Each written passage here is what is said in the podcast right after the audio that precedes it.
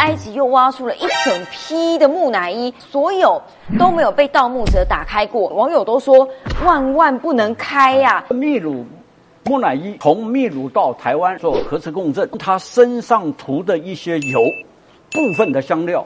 居然跟台湾非常非常的相似，况且原生种是在台湾。换句话说，中南美洲不应该有这些东西的。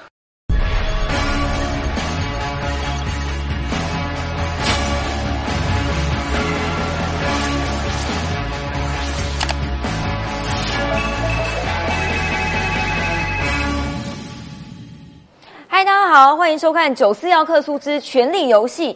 今天要告诉你，二零二零年。还没过，可是呢，最近啊，在埃及又挖出了一整批的木乃伊。为什么说一整批呢？前前后后二十七具，而且呢，他们所有都没有被盗墓者打开过。所以现在考古学家非常兴冲冲啊，想说，哎呦，这里面应该有什么考古的东西可以挖掘吧？埃及政府也很兴冲冲，害我都破音了，因为。现在疫情影响，观光业萧条，他们期待说，哎，挖出这些木乃伊，搞不好观光客就回来了。所以到底有什么秘密？网友都说万万不能开呀。今天跟我一起对谈的是去过、真的看过木乃伊的张友华老师。谢谢大家，大家好。我要告诉大家，挖出来的就是这个，然后看照片，你们 safe OK 的。最近呢，九月，然后二零二零年九月，在埃及挖出了二十七具。距今两千五百年前的木乃伊，而且为什么他们很兴奋呢？因为每一个石棺都好好的，完全没有被盗墓者打开过，而且是埋在很深的金字塔附近。然后呢，目前考古学家都还在查这个身份，可是很多网友啊都炸锅了，因为这是 BBC 英国媒体率先报道的，结果他们的网站就被灌爆了耶！因为网友都好紧张哦，想说拜托拜托，请不要在二零二零年开好不好？因为已经有呃武汉肺炎，已经有飓风，又有野火，现在还来搞这个木乃伊，担心会有所谓的木乃伊的诅咒，真的有诅咒吗？木乃伊的确是有诅咒。那我讲呢，我自己去看的时候，我看到很多女孩子下到金字塔，她因为她墓室是在中间，她从两边进去，结果呢，她们走到一半就身体不适，就要就要出来。他们讲这个就是一个诅咒。那还有一个哈，各位知道沙漠的蚊子是非常大的，沙漠中哎，它那个蚊子很大，一叮下去不得了。一定下去不得了，所以他们讲法老的诅咒的确是是存在。我们现在先来谈这个埃及二十七具两千五百年前的木乃伊。这个木乃伊呢，我告诉各位，他先后挖了两次，然后他旁边都有盗墓。哦，只有这个没有盗。这么神？这么神？况且。它有一个古井，那所谓的古井就是他们的竖井。竖井的话就是通风，它是通风用的。哦，所以我们可以看，在那个萨迦圣地这个地方，为什么经常会出土这个？当然是跟庚子年有关，因为庚子年，庚子年叫做地母金，地母金的话就是挖在地下，嗯，你会受到诅咒。庚子年是非常凶的一年。哦，各位去看哈，中国所谓的庚子事变。好，庚子义和团事变就发生在这个时候。当庚子年的时候，各位去看中国的盗墓，就是非常非常的猖獗，好，非常非常的猖獗。所以我们可以看得出来，就是说，为什么庚子年的地母金的地，你不要去动它，你宁可明年挖，今年不要挖，因为那你今年挖了出来，就跟网友讲的，会不会有诅咒？嗯，那当然有。我告诉你。木乃伊都有诅咒的。其实这个诅咒听起来比较像是历史的考究，因为如果要看木乃伊的诅咒，或者是法老王的诅咒，哎，还真的有这么此一说。这个图坦卡门木乃伊是二十世纪最重要的一具木乃伊，就是因为埃及挖出了这个木乃伊之后，考古热完全掀起来。可是，哎，真的有人被诅咒吗？因为呢，这个爵士啊，哈，叫做卡纳冯爵士，一九二三年。因为这个整个挖掘，对，都是他出钱赞助的，当然还有后面牛津大学的团队了哈。这个是当时的照片，为什么？其实跟这一次挖的很像。当时他们挖到这个法老的时候啊，旁边有一堆陪葬品，哎，都没有被盗墓过，也都没有被开棺过，所以当时跟现在的考古学家一样兴奋。可是怪的就是这个出资的爵士啊，在挖出来五个月之后离奇的死亡。他死亡的原因就是刚刚友华老师有讲到，蚊子很多，他的左脸哈，回到家之后发现他的左脸被蚊子叮了一个超大的包，结果呢一直没治好，脸越来越肿，越来越肿，结果呢突然间就身亡了。后来医生。检测死亡的原因是说得了链球菌啊那一类，可能被蚊子有细菌感染。最夸张的是，后来法医因为用 X 光检验了这个木乃伊，发现这一具年轻的法老，因为这个法老据说十八岁就过世了哈。年轻的法老左脸跟这个爵士 一模一样的地方也有一个伤口哎，所以有华老师这真的是诅咒啊！图坦卡门的发现，嗯，就跟这一次挖掘一样，它是在一具哈巨石的后面。被找到的，被找到了以后呢，卡纳冯爵士呢，他虽然出资，他也找了一群人去挖掘这个地方，但是他身上大概是有三种毛病。第一个，我刚刚讲的，沙漠中的蚊子是非常非非常的大，哦，这个是一个。第二个，他有他是不是得到真球菌的感染？现在没有人敢讲。还有就是说碰到。好，图坦卡门的一些人，就是他们死法也非常非常的离奇。天哪！过去的挖掘哈，没有像现在还要戴手套啊、防护衣啊等等啊。对，真的是徒手哎，什么手套都没戴。所以，那你手会摸到什么细菌？那你不知道。况且沙漠地区缺水，你不可能挖完那你就去洗水、洗洗手。纵然那你要洗手，你也会面临一种状况：大家都要洗的时候，细菌更多，还不是很脏？脏，对呀。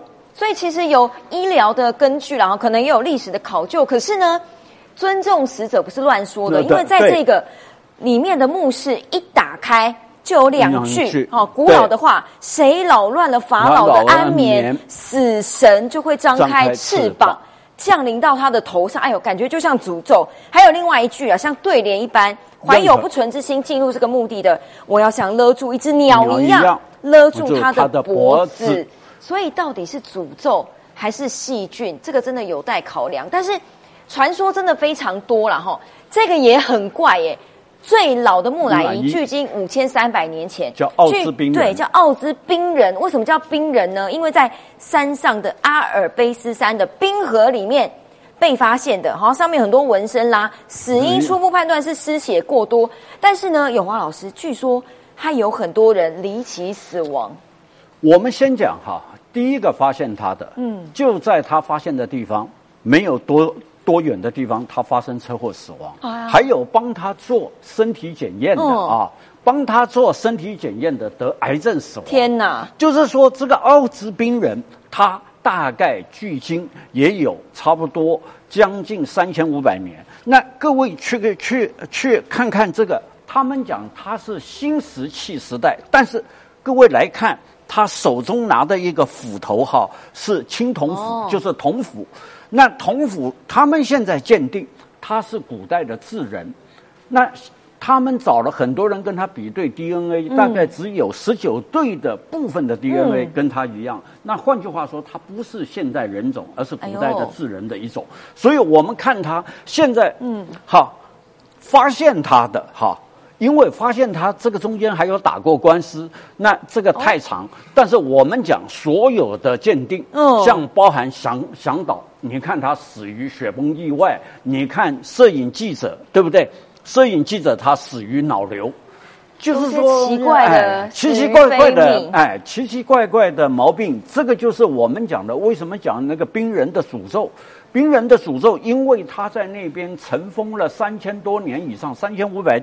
多年左右，所以各位来看它的骸骨，它的骸骨算是保存的非常好，就考古学上，嗯，它保存的非常好，但是就是因为惊动了他。所以八个人陆陆续续发生问题。刚刚那个智人的图是考古学家用电脑模拟三 D 弄出来的哈。对，他不是真的长这样，他现在被挖出来是这样。这个是是他的样子，这个是三 D 复原图。现在考古学界有一个重大的突破，就是用用他的声带看看远古时代怎么发音。哦，还可以用电脑模拟他讲话就对了，让他讲话。然后对于他的死亡，他们认为他是剑伤。嗯，还有他有肠胃道方面的毛病。哇，可以照这么细就对了。可是我我觉得还是要回到尊重死者这件事，因为。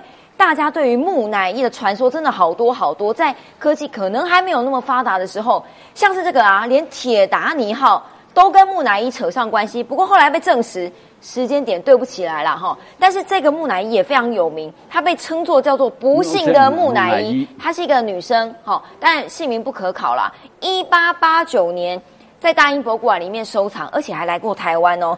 当时就有传说说，哎，四个英国人在埃及买了之后。带到英国没多久，这些人又陆续不知道为什么死掉了。然后呢，又有一个传说说，一九一二年铁达尼号因为载了这个木乃伊，所以撞到冰山。但后来发现这个传说时间点不对了哈，因为他一直就在大英博物馆里面。可是他来过台湾，那没有诅咒吗？他来过台湾，在二零零七年曾经在故宫展览过。那故宫展览过，我们也带了学生去参访过。哎，我们参访过，但是我们讲，有人说她是公主，叫做，好，她是公主，但是事实上，哈，事实上，啊，是像个公主啊。她像个公主，但是她是不是祭司，不晓得啊，因为还有祭司的问题。对，因为像远古时代，它有很多的祭司，有有的是男的，有的是女的，所以所以他是不是祭司，没有人知道。但是他的名字叫做，我们给他取的名字叫做塔曼拉。塔曼拉，对我们塔曼拉。那他除了这一些以外，那更重要的就是大英博物馆放他的时候是非常离奇，半夜三更都会听到声音。然后早上会那个自由转动啊，等等啊，有有有有那个很多很多很多很多的传说。博物馆惊魂记上面，对，博物馆惊魂记，所以它的传言非常多，但是它截至目前为止，它还没有经过哈医学检验，就是说，嗯，他的身份，他到底什么病，他为什么他要埋在这里？然后更重要的是说，他的诅咒多不多？他的诅咒似乎。不如冰人跟前面两个多。其实，因为做木乃伊，大家知道什么过程吗？做木乃伊，考古学家说要先把内脏挖出来，挖出来，对，所有的软组织都要挖出来，然后呢，再用油把尸体冰封起来。所以这个过程大概是这样的，也因此会有这么多的所谓的诅咒也好，或者是传说也好。当然，这个木乃伊，哎，这个来过台湾，这个秘鲁木乃伊又不一样啊。哎，对，这个秘鲁木乃伊。从秘鲁到台湾，然后送到三军总医院。我们的三军总医院，台湾的三军总医院做核磁共振。嗯，那核磁共振，他在二零一三年他做完的时候，做完的时候，他有一份那个医学报告。医学报告发现，他这个木乃伊手掌跟脚掌没有，然后他是屈肢障。哦，我们我们术语叫做卷起来的屈肢。嗯，好，跟一般的平躺是完全不一样。那更重要的，各位仔细来看。他的布纹跟他身上涂的一些油部分的香料，居然跟台湾非常非常的相似。况且原生种是在台湾，原生种在台湾，就是换句话说，中南美洲不应该有这些东西的。但是台湾是怎么到漂洋过海到秘鲁？各位想想看，台湾是在北半球，秘鲁是在南半球，是啊。那它怎么横渡太平洋？现在大家都打一个问号，但是这里面就是说，它比较稀奇的是它胸腔这个部分，胸腔这个部分，它似乎好没有非常完整的处理干净，它还保留了部分的器官，这个就是台北三军总院他们检验出来，然后那份东西就交给了秘鲁政府。OK，哎。现在政府其实都对这种考古或者是木乃伊，木乃伊虽然传说性多，可是埃及政府可是非常认真对待这件事情的。这个护照啊是真的，不是伪造，也不是 P 的，他就是一位法老，他的名字叫做拉美西斯二世，公元前一千三百零二年出生的哈，他是最伟大的法老之一。为什么会颁给他一个护照呢？因为埃及政府规定，你要送出去。当时这位法老他要送到法国去做修复跟检验，怎么出国呢？当然要有护照啊！所以埃及政府就帮他煞有其事做了一个真的可以坐飞机的护照。但听说他的头发曾经被人家偷走啊！他的。头发是被检验人员偷走，然后说要卖两千欧元，折合，呃，美金是两千六百元，是去卖钱的，卖钱卖钱。那好大的胆子。那各位讲到拉美西斯哈，这个人他活得比比中国历史上的乾隆还要久，为什么？哦，他十岁哈，他十岁当将军。十六岁啊，十四岁当摄政王，十六岁当皇帝，然后做了六十多年的皇帝，做了六十六年的皇帝。那他那个时候被挖掘出来的时候，他木乃伊的状况已经发生了变化，因为他们把它打开了以后是有腐臭味，那那是有腐臭味，他们紧急做了一些处理。那做了处理以后，他在一九七六年的时候就送到了法国。那送到法国就是帮他检验，然后他腐败的部分帮他完整的修复，所以他依法要办理护照。嗯，那埃及的法律规定，死者离境也需要相关的文件。为什么他需要相关的文件？非常简单，因为他是国王，他是法老，他是全球哈掌政六十六年的国家元首。所以不是一般人然后，所以发给你一个护照。我跟你说，埃及真的很妙，因为呢，呃，特斯拉的创办人 Elon Musk，他前一阵子呢，在他的 Twitter 上面认真的写了一句话，说埃及的木乃哦不，埃及的金字塔一定是外星人盖的。结果呢，埃及政府多可爱，他在上面。回复给他，哦，埃及的国际部长回复给 Elon Musk 说：“我们欢迎马斯克先生跟你的 SpaceX 一起来参观探索金字塔的真相吧，我们欢迎你。”所以呢，这件事情对埃及政府来说，它不只是一个资产、一个文化，也可能是一个未开发的科学吗？我们继续看下去喽。感谢大家，下集见。感谢永华老师，拜拜，拜拜。